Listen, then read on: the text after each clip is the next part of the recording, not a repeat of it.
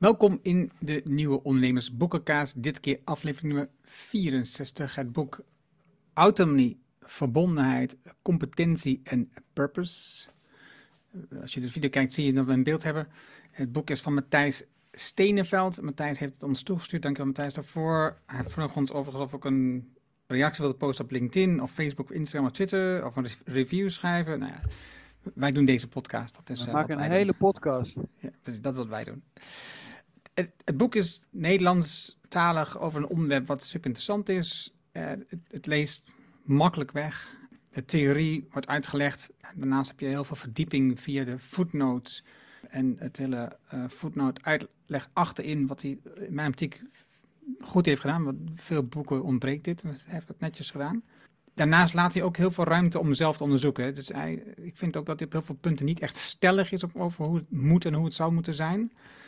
En wa- waardoor hij ruimte laat om het zelf te ontdekken en te onderzoeken. En het is een praktisch boek. Het is, hij heeft eigenlijk in, in, in een paar delen opgedeeld, waarbij het laatste deel interventies ehm, zijn. Waar hij dus eigenlijk uitlegt hoe je in de praktijk dat zou kunnen oppakken. Dus het is een heel praktisch boek waarbij je ook met de verschillende interventies ook gewoon zelf aan de slag kunt. Ja, dat was mijn korte ehm, intro op het boek. Wat was die van jou? Ik onderschrijf dat. Ik denk dat het een goede introductie is. Voor, maar dan zijn we al bijna in de inhoud. Dus eh, je moet even stop zeggen als ik al te ver ga.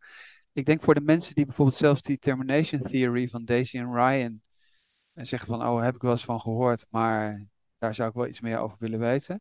Eh, waar op dit moment best wel veel over te doen is. dat het een hele goede introductie is.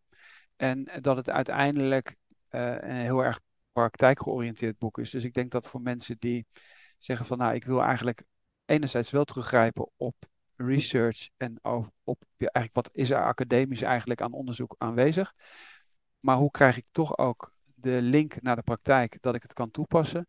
Eh, denk ik dat dit een, dat dit een goed boek is om eh, te starten tussen aanhalingstekens. En precies dat denk ik ook. Het boek is opgedeeld in vier delen. Eh, en, en dat is een beetje eigenaardig, want het lijkt veel meer.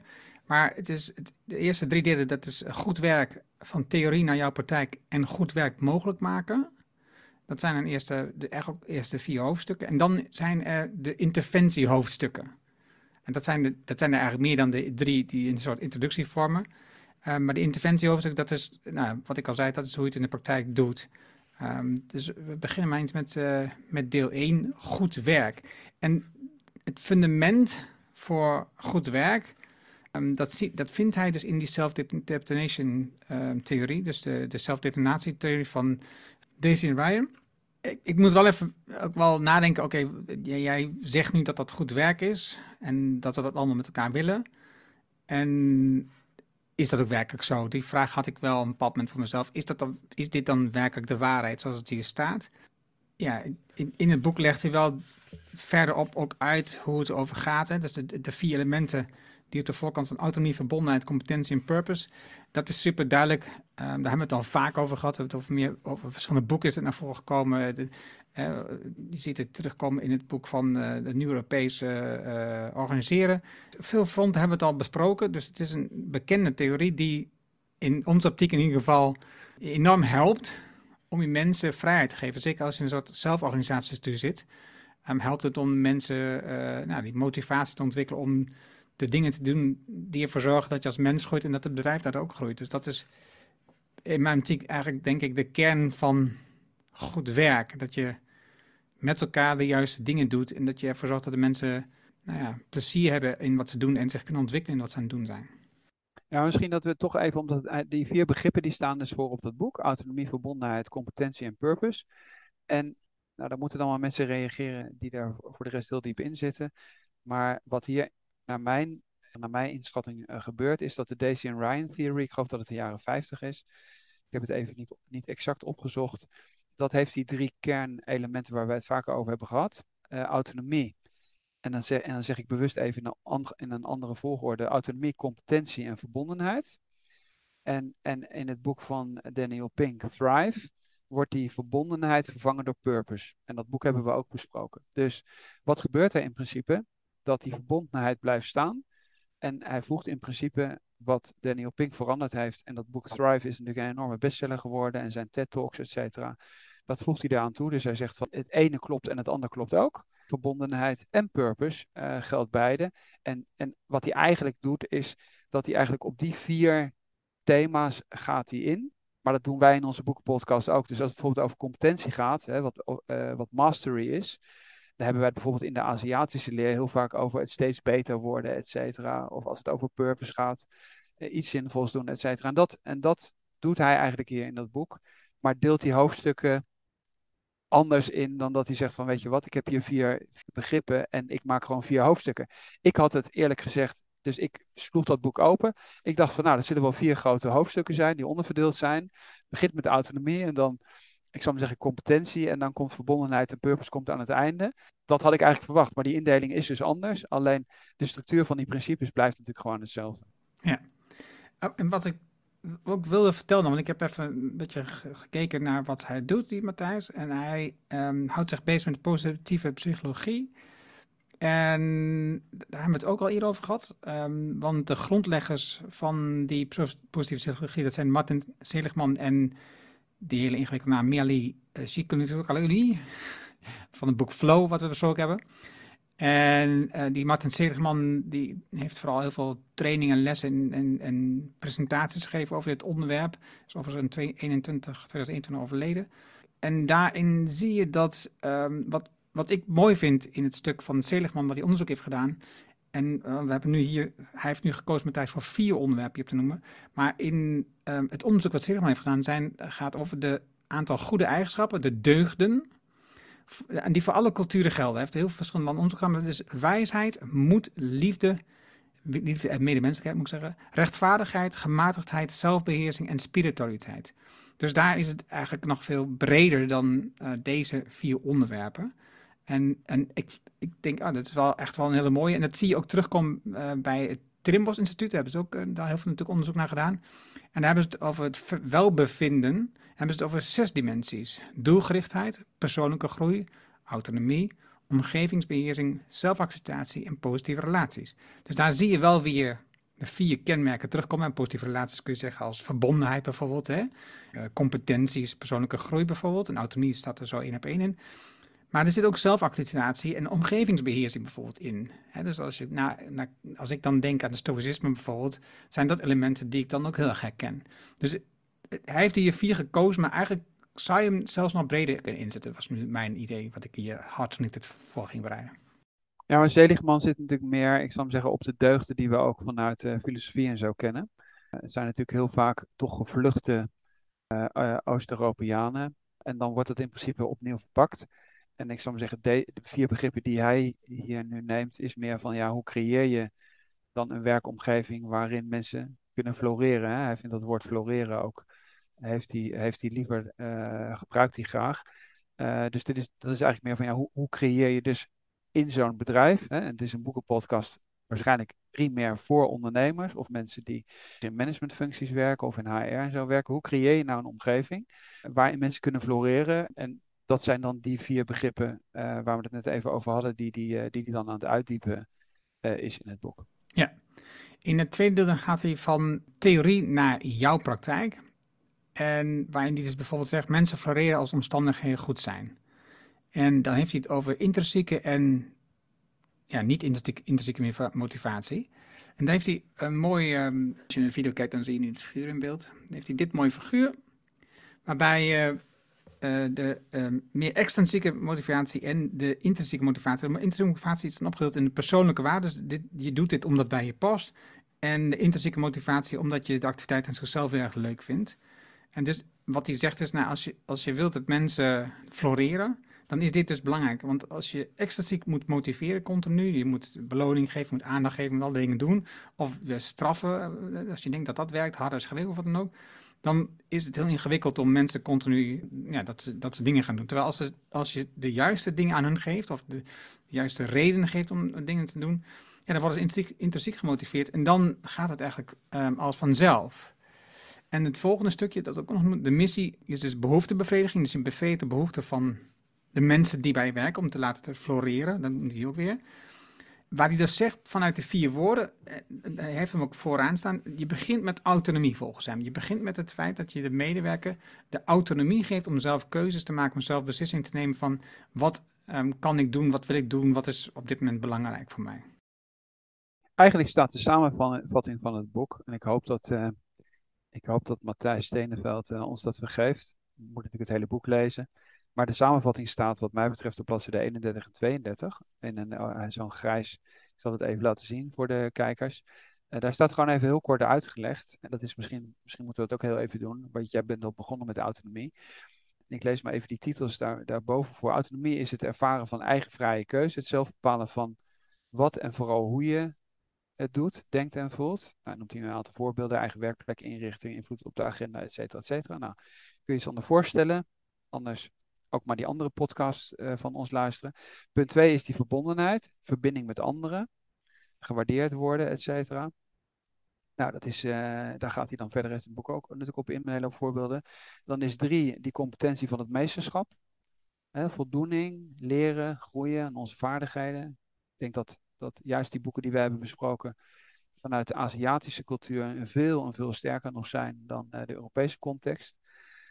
En dan is vier dus die purpose het kunnen ervaren van zingeving, wat natuurlijk ook heel vaak uh, in onze besprekingen uh, terugkomt, uh, omdat wij in principe wat positiefs willen bijdragen aan de wereld. Ja, en, dan heb je ook, en dan is de, de cirkel in principe ook weer rond met de filosofie, omdat wij allemaal, wat onderscheidt ons als mensen, van, van, van, hoewel niet eens zo, dat is de vraag of, of, of, of we daar ons zoveel van onderscheiden, dat we eigenlijk iets positiefs willen doen en dat we, we don't want to harm.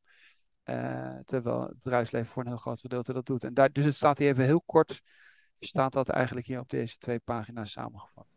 En na die samenvatting gaat hij verder, want dat is ook interessant in dit stukje.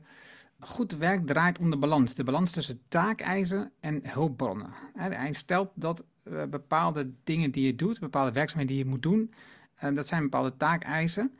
Dat hoeft niet altijd iets te zijn wat je leuk vindt, maar dat, hoort eenmaal bij je taak. Dat moet je gewoon doen. En daar had ik dan wel weer voor mezelf, oké, dat is dan een vraagteken. Als je bijvoorbeeld in de zelforganisatiestructuur werkt, um, heb je denk ik toch wel meer um, grip en autonomie op de dingen die je, die je kiest om te doen of die je kunt verdelen in een cirkel bijvoorbeeld uh, met mensen die dat samen doen om zoiets van elkaar te krijgen. Dus deze, ik snap wat hij zegt en ik dacht, oh ja, dat is ook wel interessant of dit dan of dit de enige waarheid is. Hè? Dat, dat, dat echt per se taakeisen zijn want hij noemt er een paar op die, waarvan je direct zegt, oh, dat is niet iets waar ik zelf naar uit zou kijken. Dat vind ik wel een belangrijk punt wat je aanspreekt. Omdat ik zou maar zeggen, ik zat het boek te lezen. En ik dacht van, nou, het is toch wel, de insteek is toch wel heel erg van leidinggevende en jouw medewerker. Dus er zit, het is heel verticaal geargumenteerd.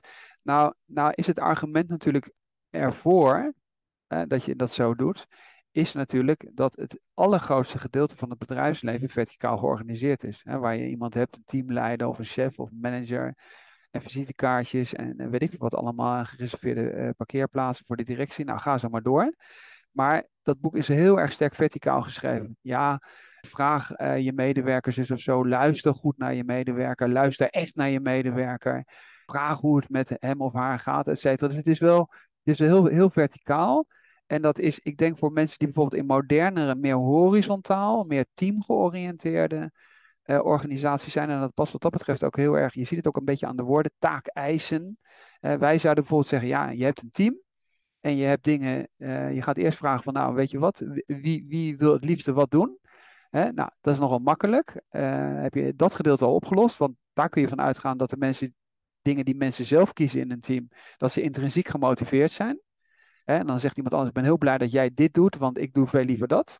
Alleen dan blijven er een aantal dingen over. En dan zeggen ze, nou weet je wat, we zijn met z'n vieren, er blijven vier thema's over die we allemaal niet zo leuk vinden. Zullen we de boel even verdelen? En daar hebben wij ook al vaker van gezegd in podcast. Dat heb je in je privéleven ook. Misschien vind je het ook helemaal niet leuk om de vuilniszak buiten te zetten. Maar dan zeg je, de een brengt glas in de glasbak en de ander zet de vuilniszak buiten. En dan worden we ook allemaal niet, uh, krijgen we ook allemaal niks van, zou ik maar zeggen. En dat, dat, daar maak je dan hier een model van. Maar ik denk, ook al zou je verticaal georganiseerde bedrijven hebben, zijn er nog steeds tegenwoordig, zeker in de Nederlandse context, zijn er voldoende mogelijkheden te zeggen, weet je wat, zullen we gewoon eens aan tafel zitten eens even kijken hoe we het werk verdelen. Ja, en dat was wel een beetje wat ik, al, wat ik al zei aan het begin. Dat is wel een van de gevoelens wat ik had, waar ik twijfels, waar ik een soort uh, raar gevoeld bij dat boek. Om, de autonomie is dus mooi, een beetje zo dat beeld krijg je, dat moeten we ook door, maar wel onder een bepaalde limiet, zeg maar. Dus wel tot een bepaalde grens. Hè. Dus de leidinggever bepaalt uiteindelijk wat er moet gebeuren. Zo'n beetje dat gevoel had ik erbij. En dan dacht ik van, oké, er zijn ook uh, betere wegen naar Rome, zou ik zeggen, of andere wegen naar Rome um, dan dat. Maar goed, uh, en over het Job Demands Resources model, daar kwam hij later ook terug in het boek op het JDR-model. Dat dacht oh, wat is het JDR-model?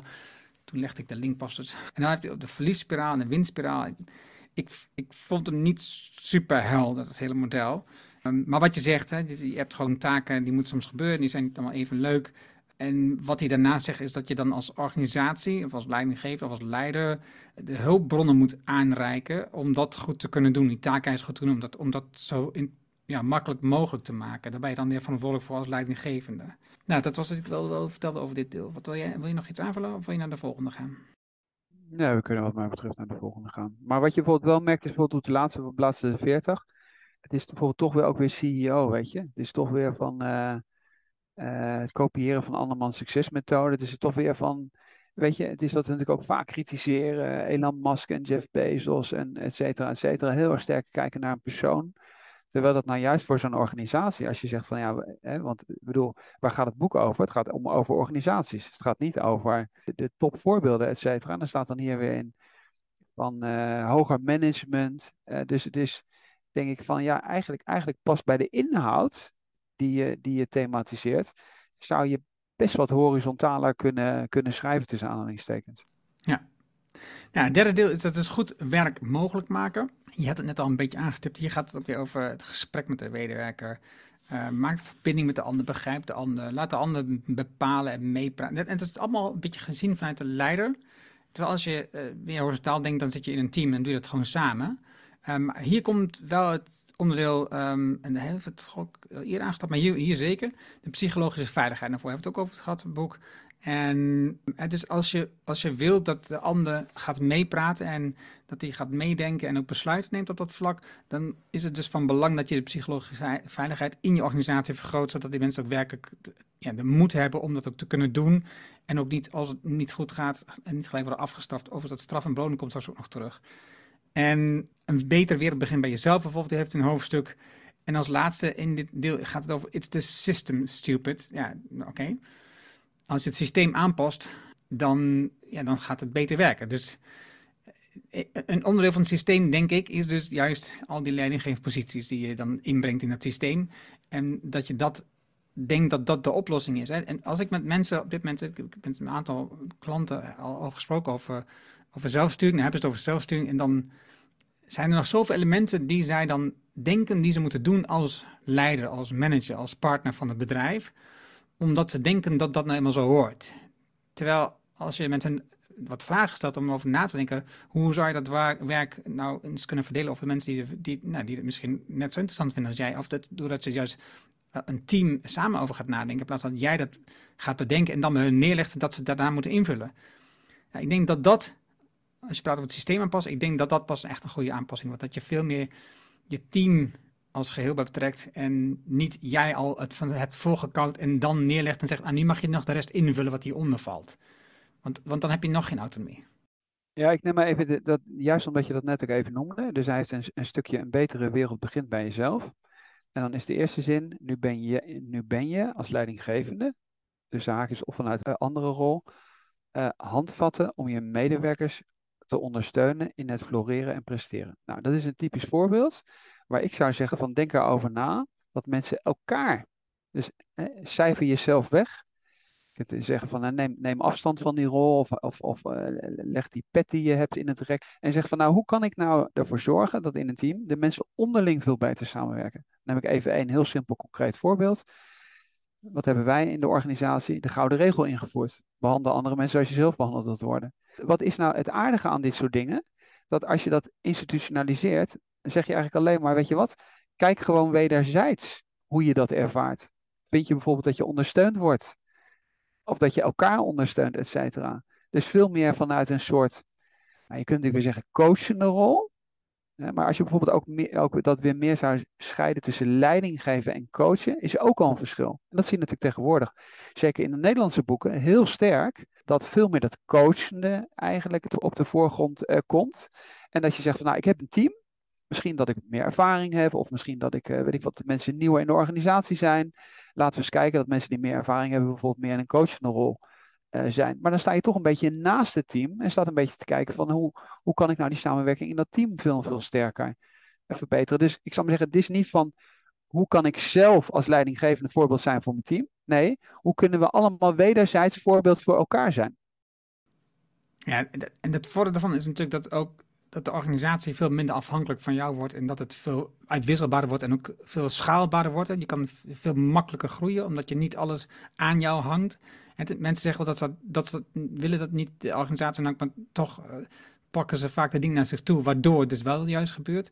En dus ik, ik denk dus, it's a system stupid. Ja, dat denk ik dus ook. Het is het systeem. En het systeem vraagt om verandering als je wilt dat je mensen gaan floreren. En dat, dan mag je best ook vanuit een andere niveau naar kijken dan vanuit je leidinggevend niveau. Maar het is ook veel efficiënter omdat het feedback wederzijds van collega's onder elkaar veel effectiever is dan van de zogenaamde leidinggevende die er veel verder vanaf staat. Dus als je, als je in principe de kwaliteit van je team naar boven wilt krijgen, dat is overigens een van de redenen dat heel veel bedrijven dat, dat soort dingen ook allemaal invoeren. Niet omdat ze allemaal zo humaan ingesteld zijn en de wereld willen verbeteren, maar omdat ze zeggen van ja, nee, maar ik wil gewoon mijn output uh, verhogen. Nou, dat is, ik vind dat weliswaar dan niet zo, uh, uh, ja, niet zo fijn of niet zo goed. Alleen ja, waarom is dat nou zo? Omdat peer-to-peer feedback beter functioneert, horizontaal feedback functioneert beter dan, dan, dan verticaal feedback van die leidinggevende, waarvan de mensen op de werkvloer zeggen van ja, die, is sowieso, die is er zo ver vanaf, die weet helemaal niet precies wat ik de hele dag zit te doen. Dus ik denk dat, het dat je je uiteindelijk ook als, ook al zou je die leidinggevende zijn in een oudere, oudere meer, meer ouderwetse organisatiestructuur, laat ik het even zo formuleren, dat het uiteindelijk voor iedereen ook gewoon veel makkelijker, het wordt allemaal veel meer fluïde, het wordt allemaal veel sympathieker, het gaat allemaal veel sneller, sympathie onderling neemt natuurlijk uh, toe. Ja, en dat, en dat is natuurlijk, dat moet je, dat moet je faciliteren. En de, de vraag die ik dan heb, hè, dus is dus, als je kijkt naar organisaties die, die zitten op winstmaximisatie, of organisaties die zitten op impactmaximisatie. Ik, denk dat dat een verschil maakt. Hè. Als je kijkt naar bedrijven die um, gaan voor winstmaximisatie, die voeren dit soort dingen in omdat ze verwachten dat het meer oplevert. En mensen die gaan voor impactmaximisatie, die, voeren dit in omdat ze denken dat daarmee de mensen zich het beste ontwikkelen. Dat het het beste is voor de mensen in het team. Toevalligerwijs heeft dat dan ook een positief effect voor de organisatie, maar zij zijn intrinsiek, hebben ze het idee dat als wij de mensen, en zoals Visie ook doet, de mensen voorop stellen, dat is beter voor de wereld dan dat we de winst voor de aandeelhouders voorop stellen. Het is, dus als je een winstgeoriënteerd bedrijf hebt, dan zeggen zij, oké, wij gaan het invoeren. Bijvoorbeeld erkennen en waarderen, dat is het volgende hoofdstuk, in de hoofdstukken. Dan heeft hij het over het goede jaargesprek. En dan ga je toch weer het jaargesprek vanuit de leidinggevende nadenken, hoeveel kunnen de mensen ontwikkelen, zodat dat een betere bijdrage heeft voor, de, voor het bedrijf. En dus hoe kunnen mensen bijvoorbeeld in hun, in hun vrije tijd leren hoe ze kunnen leiding geven of managen. Wat kunnen we leren van hun die ze in een amateursport beoefenen, wat we kunnen gebruiken in de organisatie om uiteindelijk meer winst te maken. Telkens weer blijft de focus op meer winst in plaats van meer impact. En ik denk dat daar een intrinsiek verschil in zit. Ja, maar wat ik interessant vind is, nou juist, dat bedrijven die absolute winstmaximalisatiemachines zijn, nog steeds heel vaak dit soort elementen invoeren. Niet omdat ze humaner willen zijn of meer autonomie willen geven, maar omdat ze daardoor veel productiever zijn. Neem één voorbeeld. Goldman Sachs is niet een impactbedrijf. Het is de meest de meest winstgevende investmentbank in de wereld. Hoe recruiten zij? Het team recruit hun eigen collega's. Wie is de CEO van Goldman? Wordt gekozen uit het midden door de partners. Dat zie je bij grote advocatenkantoren ook. De grote advocatenkantoren, dat zijn geen impactorganisaties. Alleen als je kijkt naar, naar rolerend leiderschap, uh, recruiting, et cetera, zitten er allemaal heel erg autonome dingen in. Dus als jij in een, in een hele grote winstmachine op de Zuidas in een advocatenkantoor uit het midden de leidende partner kiest, dan kun je daar, als je als partner daaronder werkt, niet zeggen: ja, nee, maar die CEO die ze hebben aangenomen vanuit de Raad van Commissarissen, die had ik nooit CEO gemaakt. Nee, je hebt diegene die dat advocatenkantoor leidt, heb je zelf uit je midden gekozen, samen met je andere collega's. En dat zijn de dingen die ik altijd zo interessant vind. Dus ik ben het inhoudelijk met je eens. Ik vind ook dat bedrijven veel meer hun maatschappelijke verantwoordelijkheid zouden moeten dragen. Alleen wat het nou juist zo interessant maakt, is dat die bedrijven die winstmaximalisatie nastreven, heel veel van dit soort elementen juist wel hebben geïntegreerd in een businessmodel. Super. Het hoofdstuk erkennen en waarderen, dat is het, het, is het eerste hoofdstuk in het interventiehoofdstuk.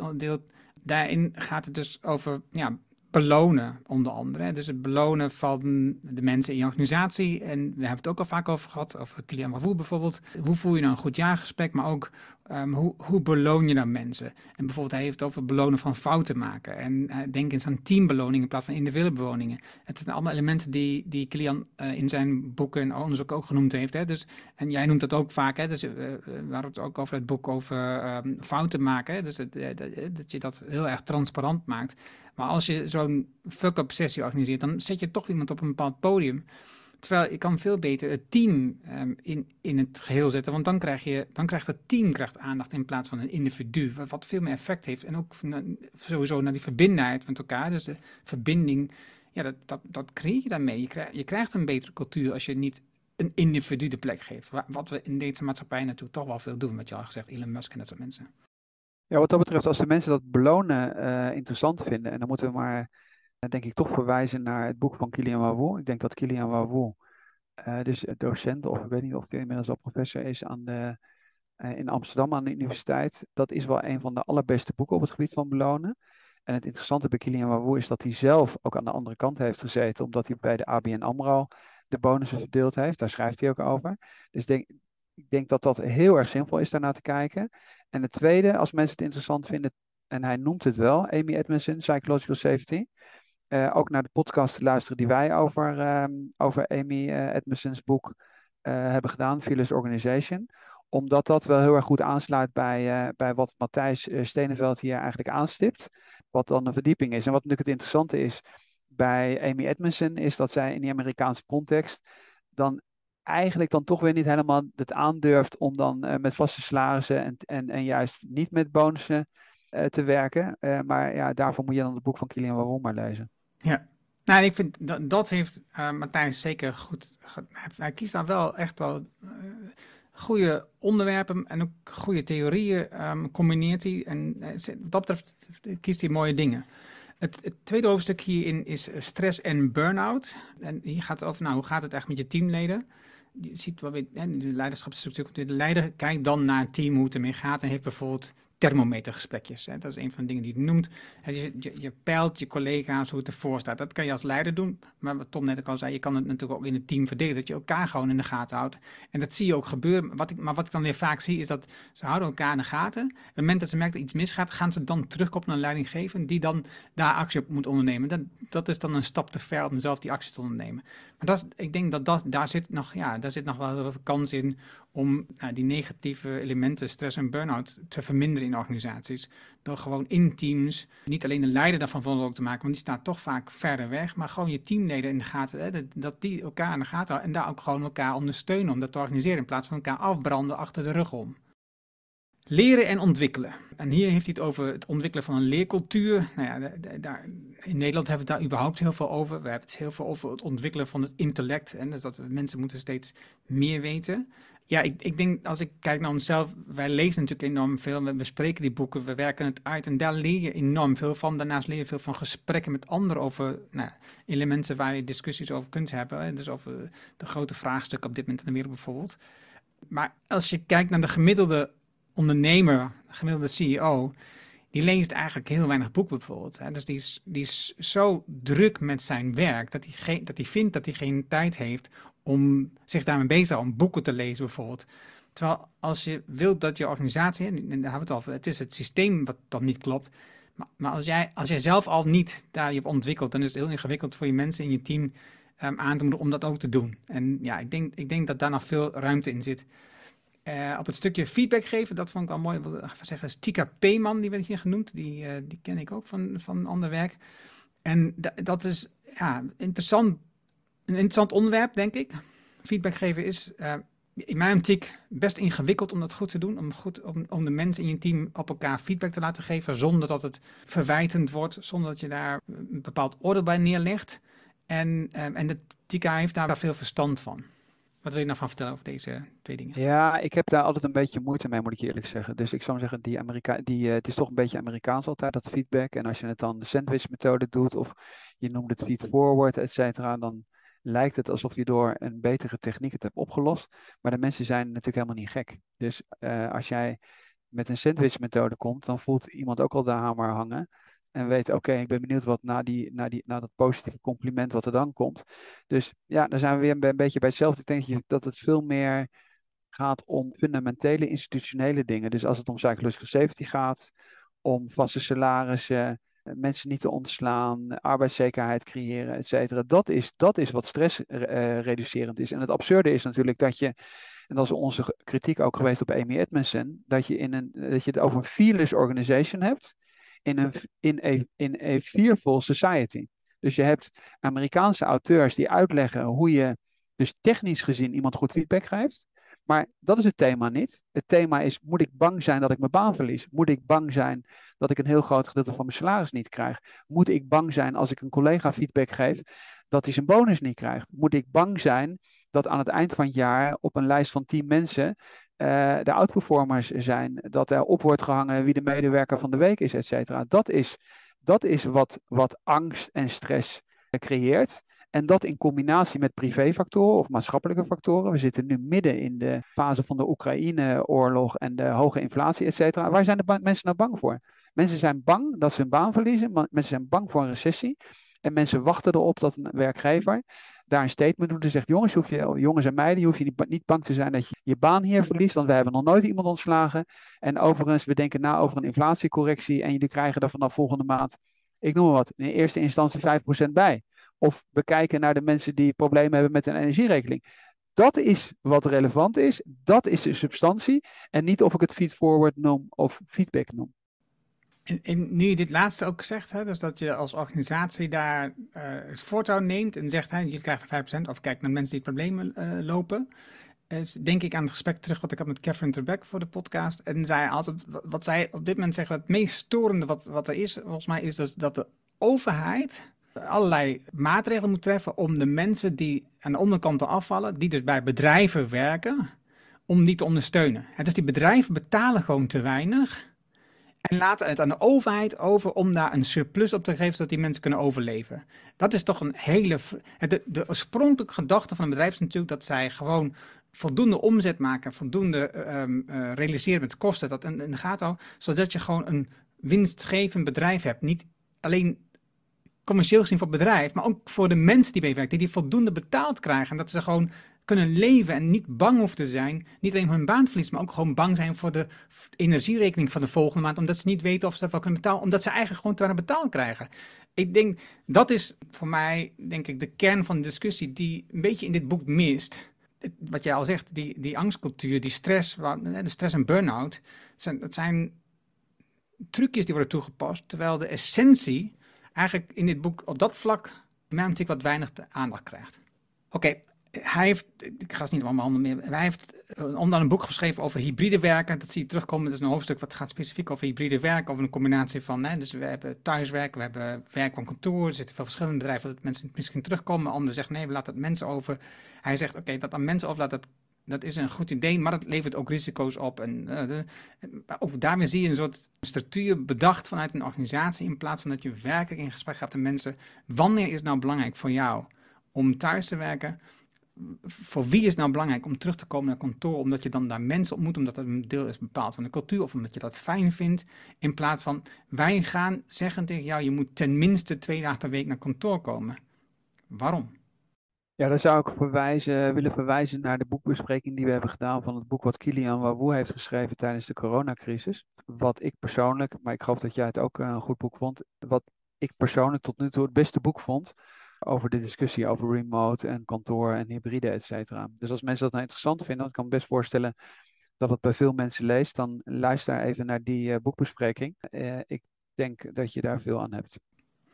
Oké, ik heb eigenlijk niet zoveel meer over die andere hoofdstukken te vertellen. Ik denk dat het gewoon, um, als eh, als het onderwerp je aanspreekt, en ik, ja, ik denk dat autonomie, verbondenheid, competentie en purpose, hè, dus die vier onderwerpen, als je wilt dat mensen floreren, dat dat een goede start is om in de slag te gaan. Ik denk dat het boek, wat je al aan het begin al zei, dat het een, goede, een, een, een breed boek is om daarna te verdiepen op bepaalde stukken. We hebben die boeken genoemd al waar je op kunt verdiepen. Ik vond het een interessant boek met um, de, de kanttekening die we net al gemaakt hebben, dat het ergens essentie ergens nog, um, nou, nog wel iets mag aangescherpt worden, zou ik zeggen. Nog wel wat kanttekening mag hebben. Maar voor de rest, ja, ik denk dat het voor veel mensen die zeker in een horizontale omgeving werken, heel veel houvast en handvatten biedt om ermee aan de slag te gaan. Ja, ik vind ook dat, ik zou maar zeggen, dat is natuurlijk, we hebben natuurlijk altijd een soort dubbele rol. Enerzijds willen we mensen inspireren meer boeken te lezen, omdat boeken niks anders zijn dan gecondenseerde ervaring of inzichten. Uh, en dat is natuurlijk een hele efficiënte manier van ook het zelf uh, verder komen en leren of reflecteren. En anderzijds is het natuurlijk ook belangrijk om dan weer verschil te maken tussen enerzijds boeken die meer een introducerend karakter hebben. Het is een boek wat relatief breed is, wat makkelijk toegankelijk is. Denk ik een hele goede eerste uh, introductie is. Uh, en anderzijds denk ik ook dat het onze rol is juist ook te verwijzen naar andere boeken. Zodat als mensen zeggen, nou die mensen vind ik heel interessant. hey, nou heb ik via deze podcast ben ik bij een heel ander thema terechtgekomen. Wat voor mij op dit moment een veel grotere uitdaging is. Bijvoorbeeld in mijn bedrijf of in mijn HR-afdeling. Uh, ook al hou ik niet van het woord HR. Dus uh, ik, ja, ik hoop persoonlijk dat de mensen daar wat aan hebben. En dat ze er gewoon mee aan de slag gaan. Want iedereen die überhaupt leest en reflecteert, is al veel beter dan dat je zelf denkt dat je het allemaal het beste weet. Want ja, daar zijn we in principe nog nooit beter van geworden.